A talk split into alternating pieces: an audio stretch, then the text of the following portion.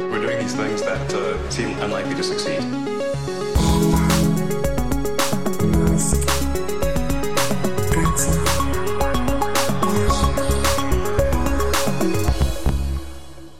Bueno, bienvenidos una semana más a Elon. ¿Qué tal estás, Matías? Muy bien, aquí estoy esperando que me llegue eh, Tesla Vision a mi Tesla inexistente. tu Tesla invisible. Bueno, ya sabéis, Elon, este podcast en el que nos metemos a hablar, pues eso, todas las semanas, de las compañías de nuestro amigo Elon Musk de una forma yo creo que es realista. Y en esta ocasión, bueno, en el anterior episodio hablamos muchísimo de Tesla, tenemos un poquito más que seguir porque ha habido un montón de cambios de software hmm. muy polémicos, ¿no? Lo que comentábamos la semana pasada sí que ha causado cierta división. Por ejemplo, en Jalopnik, eh, ahora lo comentaré, el tema de Tesla Vision, que Elon le llamaba Pure Vision y ahora Tesla en su web lo llama Tesla Vision, le ha dado bastante cera y sobre todo eh, todos los argumentos de que al final son eh, quitar el radar y tal y cual. Sí. Es por seguridad, es por es porque funciona mejor el Vision. Y todo, y todo esto lo han ido punto por punto como desmontando. Yo os animo a que leáis ese artículo. Lo vamos a dejar en las notas del episodio porque eh, yo soy una situación que literalmente no me convence. Los ingenieros de Tesla saben lo que hacen, los ingenieros de Tesla son inteligentes, podemos, yo creo, ¿no? Pero yo me da mucha sospecha el hecho de que sean el único fabricante que haya decidido no solo no apostar por el LIDAR, sino encima luego quitar el radar. Y ya lo hemos visto porque sabemos que desde el día 27 de abril, es decir, desde hace un mes, los coches Model Y y Model 3 están saliendo ya sin el radar de la fábrica. Con lo cual, eh, eh, vamos a ver cómo se desenvuelven, vamos a ver porque podremos, digo yo, imagino, ir calibrando. Oye, están teniendo más accidentes, están teniendo menos accidentes. Imagino que podremos ir viendo sobre todo las experiencias de los consumidores, ¿no? Hmm. Bueno, ya, empezaremos a ver vídeo porque la fase, en la fase beta, en, la beta de FSD, ya, ya ha empezado a llegar en Estados Unidos. Yo creo que esto en Europa tardaremos en verlo, como, como sí, suele pasar. No, eso que, que lo prueben allí. Yo, sinceramente, como hemos dicho otras veces en el programa, esta beta que la prueben allí, que allí no me atropella nadie. Pero de verdad que. Pero bueno, ya digo. Es que. no tengo ningún argumento. Todos los argumentos que pone Jalopnik me parecen entendibles, pero me parece tan arriesgado. Es decir, de todas las locuras que podemos decir de Elon, ¿sabes a lo que me refiero? Es decir, que, que si los proveedores los pagan mal, que si no sé qué, que si aquí me estás queriendo contar una... O sea, me parece tan arriesgado que estén haciendo este cambio de eliminar el radar sin que realmente piensen que es mejor hacerlo, ¿sabes a lo que me refiero? Sin que haya, pues eso, ningún tipo de dudas a nivel interno. Entonces, bueno, nos toca, nos toca esperar. Así que bueno. Hmm. A ver, eh, hay varias cosas que comentar aquí. La primera, como tú has dicho, ya los coches, los Model 3 y los Model Y que se están fabricando en mayo ya han salido sin radar, pero además vienen con una serie de limitaciones que ya te hacen un poco dudar. ¿Por qué han limitado el autopilot en estos coches?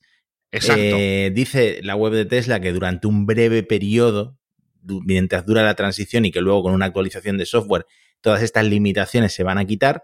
Y una es eh, el auto steer, que es el que el volante vire automáticamente. Eso ahora está limitado en estos coches nuevos a una velocidad máxima de 120 kilómetros por hora. Y la distancia de seguridad con el coche delante, pues se ha alargado, digamos. Y el Smart Summon, que es para invocar al coche sin conductor, eh, está desactivado de fábrica, digamos. Yo no sé por qué, si es que no se fían de, su propia transición a, Tesla Vision o, o, por qué lo están desactivando, pero dicen que no va a tardar en eh, restaurar Tesla estas funciones con actualizaciones de software, ¿no? Yo no lo sé, y esto es lo que más me ha sorprendido, porque yo pensaba que esto ya estaba actualizado. Lo que me ha sorprendido es al ver estas reseñas de los youtubers que se han comprado un Model Y estos últimos días, creo que por eso decía yo la fecha, el 27 de abril, no, dice, yo me lo compré en tal fecha, y, no tiene radar. Entonces iban por los menús y dice, y no tengo esto, esto ni esto. Y yo, ostras, con lo cual tú tienes un coche peor. Hmm. A día de hoy es peor, ¿vale? Si llega la actualización de software y esto es mejor, etcétera, perfecto. A día de hoy el coche es peor. Encima son funciones eh, de seguridad. Yo tengo una hipótesis, pero te voy a dejar hablar primero. Vale, aquí un par de cosas que habría que señalar es que por un lado se sabe o existía el rumor hace un año, hace un par de años de que Tesla estaba trabajando en su propia tecnología de radar, en sus propios radares que iban a tener una resolución más alta Cierto. Y, más, y más rango, más cobertura que los radares que, que han estado poniendo en sus coches. Y eh, luego tenemos todos los tweets de las últimas semanas que los comentamos en el último episodio de, de Elon defendiendo el, el, Tesla Vision, la seguridad del Tesla Vision respecto a eh, radar. Y también tenemos los coches que también lo mencionamos funcionando, probándose en Estados Unidos con el LiDAR. Es como que han lanzado ya al mercado algo de lo que no están muy seguros. Yo lo del LIDAR, y lo comentamos en el anterior episodio, efectivamente, me parece como una opción de calibrado. Es decir, no creo que él me gustaría. Es decir, me gustaría que eh, Tesla o Elon, que realmente al final es, yo creo que el, el, que, obviamente, el que manda en este sentido, haya dicho, oye, mira, mmm, estábamos equivocados con el LIDAR, lo vamos a poner pero yo creo que simplemente están calibrando, están diciendo, oye, los datos que recogemos, los datos de cámaras que interpretamos, ¿están bien? Es decir, cogemos un LIDAR en este producto, en este coche de pruebas, y está bien, ¿vale? Perfecto. Me parece genial porque mejorará el software. Quiero que lo consigan en el sentido de que si Tesla es capaz de hacer conducción ya no autónoma completa, pero sí con una asistencia avanzada solo con cámaras a nivel técnico es una absoluta locura de, de hito, ¿no? Perfecto. Uh -huh. Mi sospecha viene, y por no repetirme, porque hay gente muchísimo, muchísimo más lista y con muchísimos, muchísimos más años en el campo de la conducción autónoma que Elon, que piensa que no. Y son gente de un montón, digamos, de trasfondos académicos distintos, pero bueno. Bueno, ahora en, eh, tengo aquí enumerados como unos, un par de puntos eh, que enumeran las desventajas de quitar el radar. Uh -huh. Primero sería que el radar funciona mucho mejor que la cámara en situaciones de visibilidad reducida. Claro. Si estás, eh, si llueve muy fuerte, hay niebla o lo que sea, obviamente ese radar te va a ayudar eh, va a ayudar al sistema a eh, si es de mejor. noche, o sea, es que las cámaras no ven de noche. Dicen, es que los ojos, es que les vamos a poner lo mismo. Si nos morimos los humanos cada vez que conducimos de noche, 10 veces más que conduciendo de día, ¿por qué estás diciendo? Es decir, el LIDAR ve de día, de noche, con nieve, con niebla, con no sé qué, el radar también, en un montón más de situaciones, etcétera. A mí esto de que es que como los humanos solo conducimos con dos, con dos cámaras, a mí eso no me ha cuadrado nunca, porque los humanos sí conducimos con dos cámaras y nos estamos muriendo millones todos los años. No lo sé. Otro punto que, por ejemplo, mencionan en Jalopnik, el radar permite a los Teslas que tenían radar ver debajo de los coches donde la cámara no llegaba. Y esto ayudaba claro. a activar a tiempo el frenado de emergencia. Hemos visto un uh -huh. montón de vídeos en YouTube de Teslas que evitan accidentes porque frenan automáticamente con la, la, función del frenado de emergencia. Quitar el radar, pues evidentemente con la cámara la visibilidad es claro. reducida. Porque este es otro punto muy importante y es que las cámaras del Tesla no son redundantes. Hay ocho cámaras, pero no hay dos apuntando al mismo sitio, al mismo ángulo, ¿no? Eh, y además las cámaras no son especialmente buenas. Eh, es cierto, cierto. Eh, la, la, resolución no es muy allá. En principio, según Tesla y según otros fabricantes, que eso sí es cierto, que es común en otros fabricantes, dicen es que no necesitamos tampoco muchísima resolución, tampoco necesitas vídeo 8K para identificar un balón de fútbol, ¿no? Que se te cruza, pero bueno. Yo he leído por ahí 1,2 megapíxeles y uh -huh. componentes baratitos, ¿no? Para ahorrar sí, costes. O sea, cámaras sí. bastante básicas. Sí. Sí, ya digo, aquí parece que la industria está en general de acuerdo en este, en este, en este sistema. De todas formas, volviendo a lo de que decías tú del radar y el frenado un poco eh, previamente a que el, el, propio conductor se dé cuenta, ¿cuántos Tesla han podido vender esos vídeos? ¿Sabes a lo que me refiero? Porque a mí me parece, yo en 2015, en 2016, cuando esos vídeos empezaban a dar vueltas por internet, de mira un Tesla tal que es capaz de ver que el de delante acaba de frenar y antes de que el, el coche que tienes tú entre medias frene, tú frenas. Y a mí eso me parecía la leche. Yo creo que a un montón de personas. Así que vamos a ver si el software es capaz de solucionarlo, pero, pero bueno. Claro, entonces la pregunta es, ¿están eliminando el radar por convicción? Es decir, por lo que uh -huh. dice Elon, que es que el futuro es red neuronal más cámaras, porque ¿Sí? es conducir básicamente como conducimos los uh -huh. humanos. ¿Lo están eliminando para reducir costes o porque tienen ahora mismo problemas de suministro, que es otra cosa que comentábamos muy recientemente. Eso es la eh, esta segunda hipótesis, los problemas de suministro, que no confundamos que es con los problemas de suministro que también comentamos en el anterior episodio de que tienen 10.000, 20.000 coches en falta de una pieza en la fábrica de Fremont. Creo que son dos problemas potenciales de suministro diferentes, pero el hecho de que eliminas el radar y ya tienes que estar eh, pagando un proveedor menos, pagando un componente menos, reduciendo el tiempo que tardas en eh, montarlo, etcétera, en calibrarlo, todas estas cosas, perfecto, puede ser una reducción de riesgo. Esta es la hipótesis que sigue siendo mayoritaria entre los eh, analistas. Hmm. Y la tercera hipótesis. Yo no me la creo. Yo, perdón, aquí interrumpo porque normalmente mm, suelo tomarme en serio muchas cosas que, que me cuentan. Esto yo no me lo creo. Me parecería una cosa muy loca incluso para Elon. Pero bueno. Y la tercera hipótesis sería, ¿lo han, lo han eliminado en realidad por la complejidad de integrar en ese FSD los datos que está recibiendo el radar con los datos de visión, los datos que están recibiendo el ordenador de las cámaras? Es decir, ¿es demasiado complejo? ¿A qué haces caso? Esa es la pregunta. ¿A qué hace caso el algoritmo?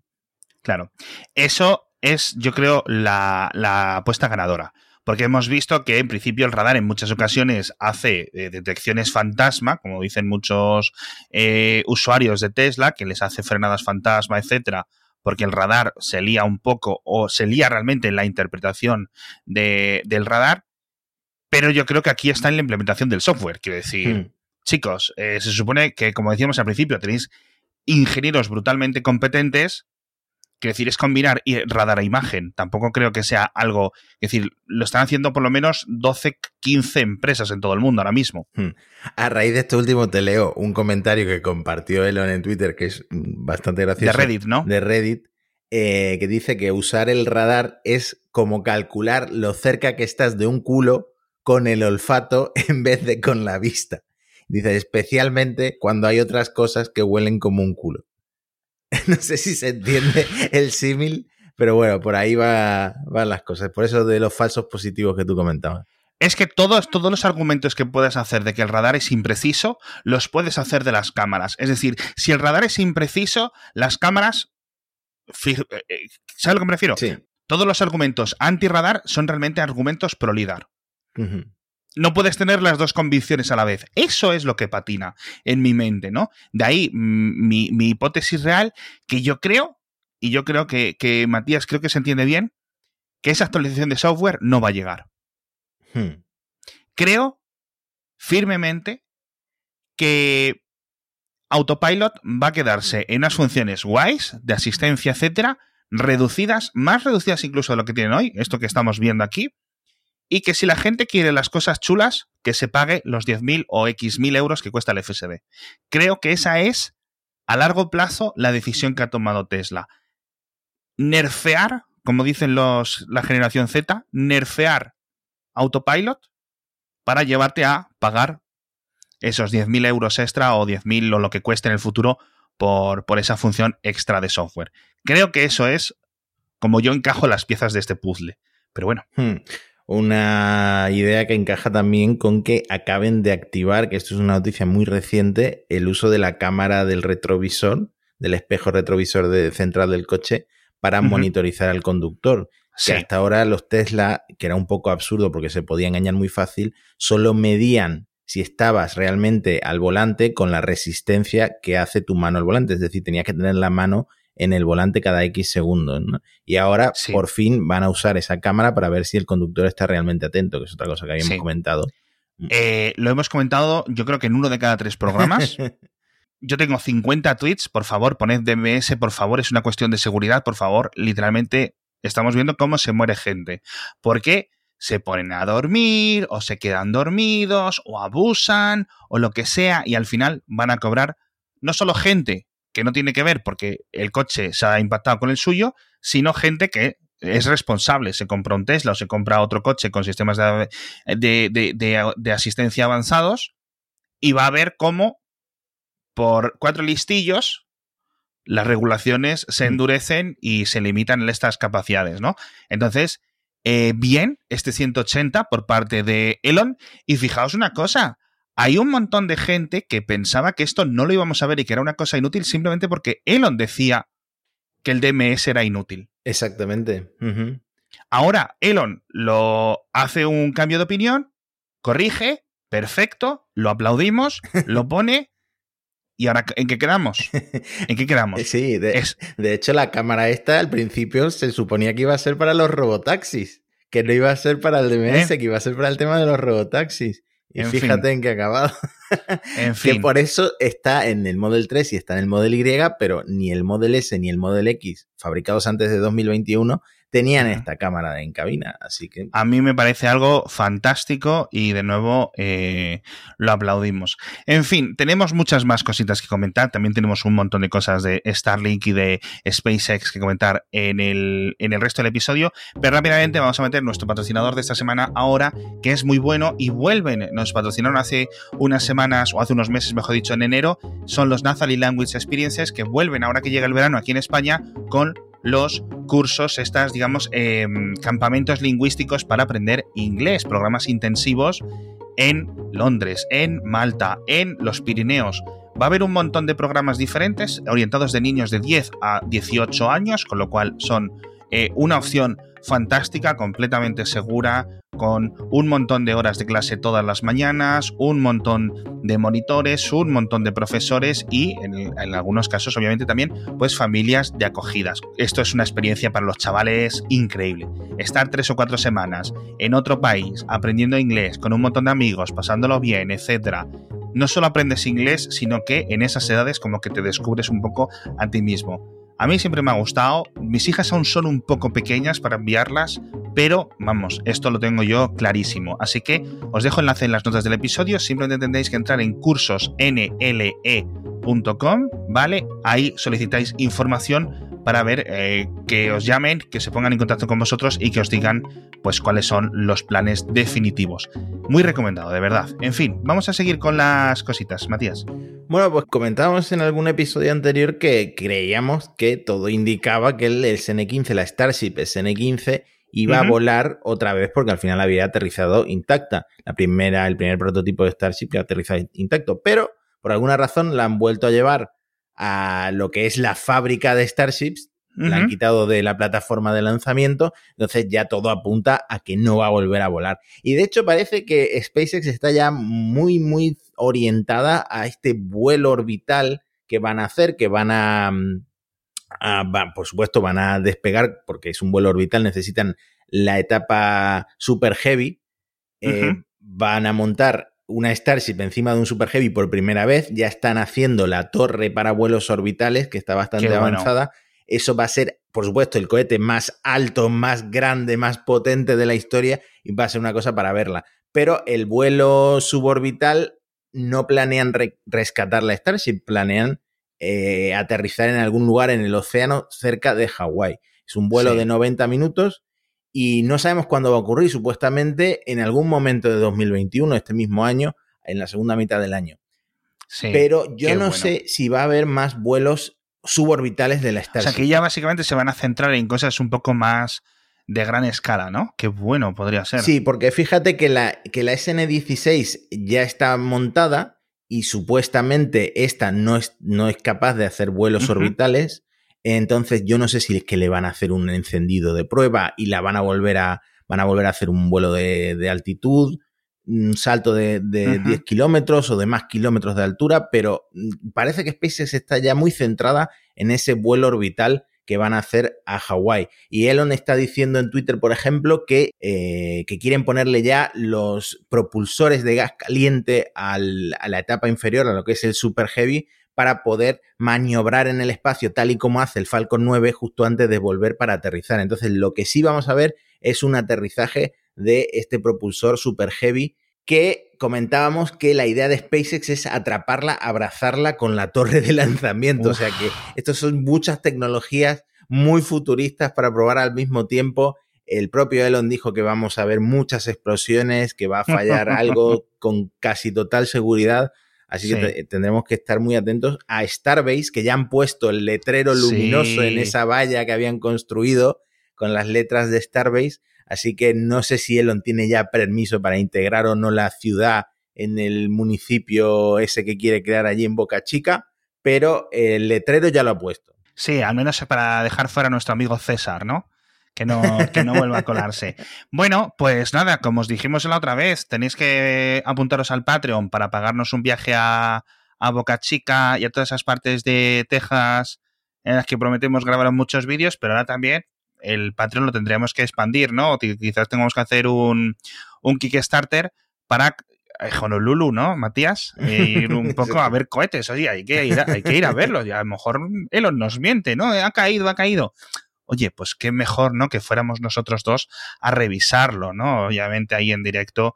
Unos, además, deberíamos de estar varias semanas, si es posible, porque como no sabemos cuál va a ser la, fecha exacta, pues tendríamos que estar ahí bastante tiempo. Así que me imagino que haya un, canal de YouTube en el futuro que igual que hay Boca Chica Gal, ¿no? Honolulu Gal o algo así, ahí subiendo fotos y vídeos. No me importaría. Sí, sí, sí. Tenemos la playa. Totalmente. No, me importaría que fueran varias semanas. Mientras tanto, eh, nuestro amigo Jeff Bezos eh, sigue haciendo bastante lobismo en el Congreso estadounidense. Ya sabemos que SpaceX le arrebató, entre comillas, el contrato para aterrizar en la Luna y se cabrearon bastante y ahora eh, ya hay senadores que están diciendo que a, que Blue Origin hay que compensarlos con hasta 10 mil millones de dólares de lo que sería una especie de, de premio de consolación, porque dice, Recordemos que el, eh, la NASA, el contrato que había firmado y que ahora está suspendido con, SpaceX para la Moonship, la Starship que aterrizaría en la Luna, era como de 3 mil millones de, dólares. Eso te iba a decir, digo, le están dando más millones.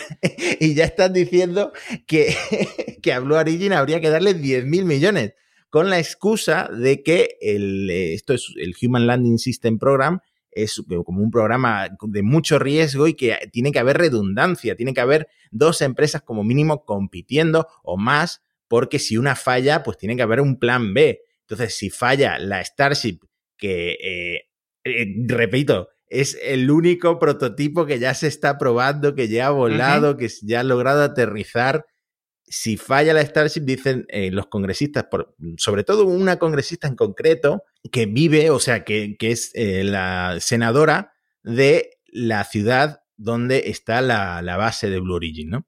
¡Acabamos!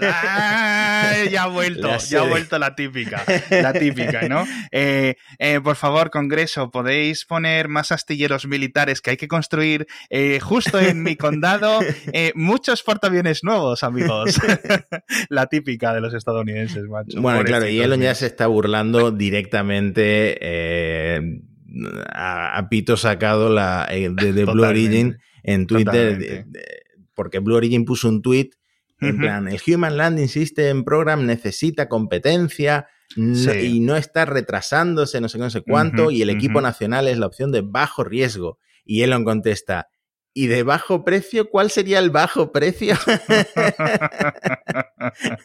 es que al final, a ver, yo entiendo lo que dicen los congresistas, yo entiendo que también hay un montón, tanto de expertos dentro de la NASA como a nivel internacional, como, digamos, dentro del Congreso, que son al final los que autorizan el presupuesto, como bien explicabas, que vean esta redundancia de forma clave. Es decir, están apostando todo a una única empresa, en cierto sentido.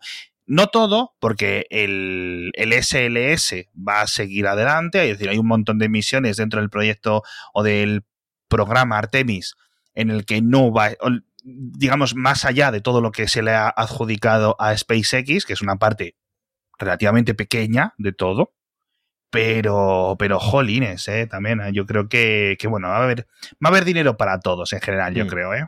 Bueno, tenemos que hablar de Starlink, como decías antes, porque eh, Starlink sigue lanzando y lanzando y lanzando y lanzando satélites. El Falcon 9 ha hecho ya 100 vuelos consecutivos exitosos, en gran parte gracias a los últimos vuelos de Starlink.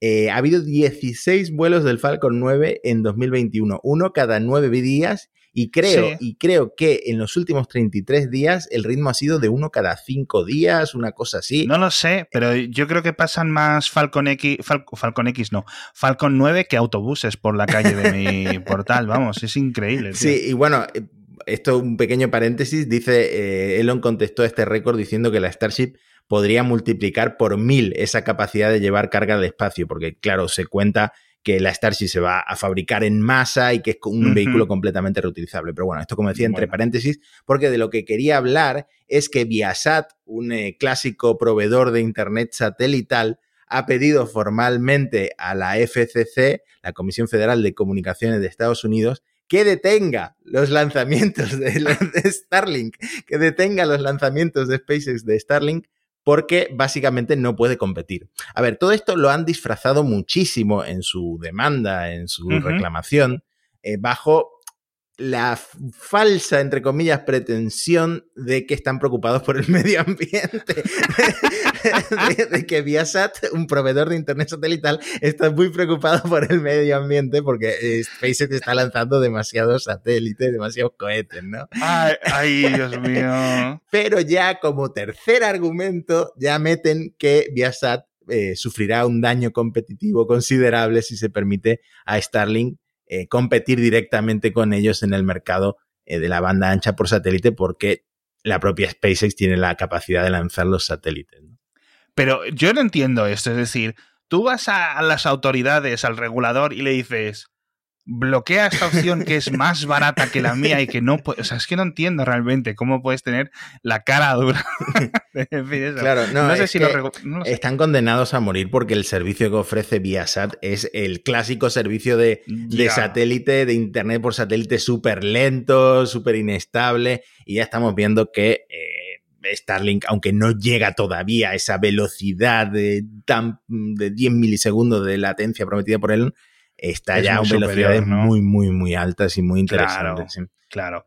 Bueno, a ver si yo creo que de todas formas es una diferencia de generación, ¿no? O sea, obviamente estos servicios existentes eh, desde hace 10, 15 años, un poco más, ¿no? De Internet por satélite, pues estaban para lo que estaban, casi para llamadas de voz y poco más, ¿no? Y bueno, poco a poco estas nuevas generaciones están empezando a estar disponibles, estamos viendo que se puede navegar por Internet eh, no como una fibra óptica, pero bastante, bastante bien. Y van a venir más competidores y todas, la, digamos, los, los que estaban aquí, pues se los van a comer hmm. sin ningún tipo de, dudas, hmm. claro. un anuncio interesante sobre Starlink es que ha habido un acuerdo con Google por ahí, no sabemos las condiciones hmm. económicas del acuerdo, pero sabemos que SpaceX va a instalar sus estaciones terrestres para Starlink en los centros de datos de Google Cloud. Claro. Entonces eso mm, tiene unas ventajas de velocidad para el usuario final mm, bastante interesantes, ¿no? Sí, exacto. Digamos, los que tengáis un poco más de conocimientos de este tipo de tecnología es lo del Edge, ¿no? El que le digo yo siempre lo pronuncio mal a propósito, ¿no? no la computational edge, ¿no? El, como la nube, pero en el, en el borde. Es decir, y, ¿Sabes por qué Netflix va rápido? Los oyentes, ¿sabéis por qué Netflix siempre va tan rápido? Pues porque todo el contenido que tiene está replicado en mil servidores del mundo, ¿no? Están replicados en unas, lo más cerca posible de ti, ¿no? Es por lo que, por ejemplo, cuando intentas entrar en Yahoo Japón, tarda lentísimo, pues porque Yahoo Japón no se va a gastar dinero en poner el servidor eh, cerca de tu casa, ¿no? Entonces, esto es lo mismo. Intentar que cuando tu conexión baje desde el satélite a, a la Tierra, antes de volver a enviarte lo que necesitas, pues que en ese momento eh, todo esté lo más acelerado y cacheado posible. ¿Y dónde se consigue eso? En los grandes centros de, eh, como los de Google. Amazon, con el proyecto Kuiper, ha hecho lo contrario. Tenemos los grandes centros de datos, nos construimos la estación de satélites, ¿no? La constelación de satélites. SpaceX, vamos, no creo que se pudieran poner a, a conseguir eso, con lo cual me parece un acuerdo entre dos enemigos de Amazon. Mm. O sea, perfecto. Mm. Y bueno, y tengo una serie de pequeñas noticias eh, sobre el espacio. Tres de ellas no están relacionadas directamente con SpaceX, pero quería comentarlas. Eh, la primera muy curiosa, que se ha anunciado eh, que va a haber una agencia espacial española. Como tienen.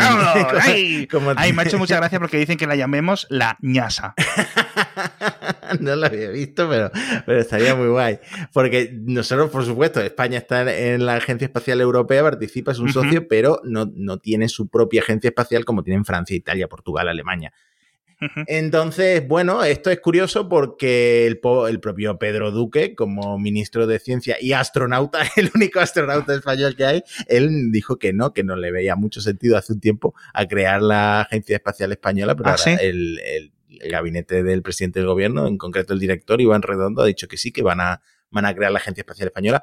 de la cual no se sabe absolutamente nada. Así que si quieres pasamos directamente a la siguiente. Yo, mi, mi, opinión ligera es que yo creo que si esto influye en eh, hacer un poco de semilla en un montón de proyectos incipientes, académicos, en universidades, empresas, startups que hay por España y se puede consolidar un poco la inversión, yo creo que a largo plazo puede ser algo muy bueno, sobre todo porque aumenta el gasto de I D, que es al final lo que pedimos. Es hmm. decir, es que España invierte poco en I D. Se propone un plan eh, relativamente ambicioso. ¡Ah, dónde vas! No sé qué, ¿para qué vas? Chico, ¿no pedías I D? Pues toma I D. Hmm.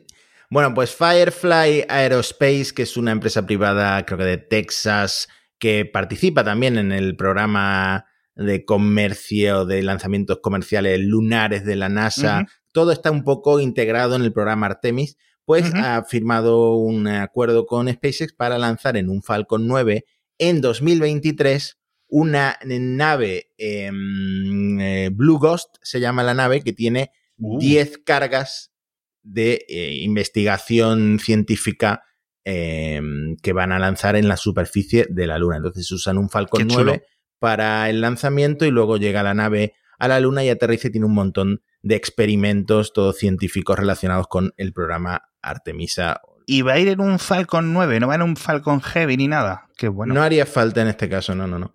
Qué curioso. Tenemos que hablar Me quedan solo dos pequeñas noticias un poco ridículas. Eh, tenemos que hablar de nuestro amigo el millonario japonés. Hostia, sí. ¿Qué, ha hecho? nuestro amigo el millonario japonés, el primer, la primera persona que contrató los servicios de SpaceX para hacer un vuelo orbitando la Luna, que antes de ir a la Luna, ¿te acuerdas que ha hecho un montón de concursos para ir con él, para encontrar pareja? Luego ha ido cancelando los concursos. Bueno, antes de ir con SpaceX a la Luna, ya ha contratado otro vuelo para viajar al espacio, en este caso para ir a la Estación Espacial Internacional, que lo va a hacer en una nave Soyuz rusa. O sea que, tiene muchas ganas este hombre de ir al espacio. Lo que me parece curioso es que la Estación Espacial Internacional, con tantos eventos programados de turismo espacial, de grabar películas y tal, va a parecer eso un hostal. Totalmente, totalmente. Pero bueno, no sé. Lo que más me gracia me hace que se lleva al asistente, ¿no? A la secretaria. Sí. O algo así. bueno, es que eso es curioso. El, bueno, muy bien para los rusos, ¿no? Que se están quedando sin los astronautas de, la NASA en, esos asientos, pues están encontrando alternativas. Y luego, yo no lo sabía, pero la de Tom Cruise no va a ser la única película que se va a grabar, que se va a rodar en la Estación Espacial Internacional. Eh, hay una película rusa que también se va a rodar, supongo que en la sección rusa de la Estación Espacial Internacional, que se va a llamar El Desafío, y que si todo va según lo previsto, despegará en una Soyuz el 5 de octubre de 2021. Entiendo yo que esto va a ser antes de que Tom Cruise eh, viaje al espacio. sí, porque hmm. yo lo de Tom Cruise no sé si quedó cancelado, pausado, mm, puesto en Pospuesto, pospuesto más bien, yo creo. Mm, y, entonces, pues los rusos se adelantan a la Crew Dragon y ya está hasta la actriz y el director elegidos y tienen incluso los suplentes, porque esto de ir al espacio pues no será tan fácil como grabar en exteriores cualquier película. Sí, sí, ¿no? Que tienen que llevar al del micro, tienen que llevar al doble de acción. Pero al del catering. Solo, solo, se llevan a la actriz principal y al director. Así que, bueno, saber de qué, de qué va la película. A lo mejor es el rollo Gravity, ¿no? Que estaba sola Sandra Bullock. Molaría. Hombre, ¿te imaginas que van a grabar allí y usan un croma y luego es un instituto o algo así? bueno, pues puede ser. En fin, pues con este cambio del DMS gran cambio, el gran cambio de, bueno, el cambio un poco más polémico del radar y con todas estas noticias de SpaceX nos despedimos. Muchísimas gracias a todos por estar ahí una semana más escuchando este programa. Muchísimas gracias a todos aquellos que nos dejéis un comentario, un me gusta en iVoox, en Spotify o una reseña en Apple Podcast. Eh, de verdad que lo agradecemos con la mano en el corazón. Y eso, nos vemos la semana que viene con muchas más noticias. Hasta pronto. Hasta la próxima. These things that uh, seem unlikely to succeed.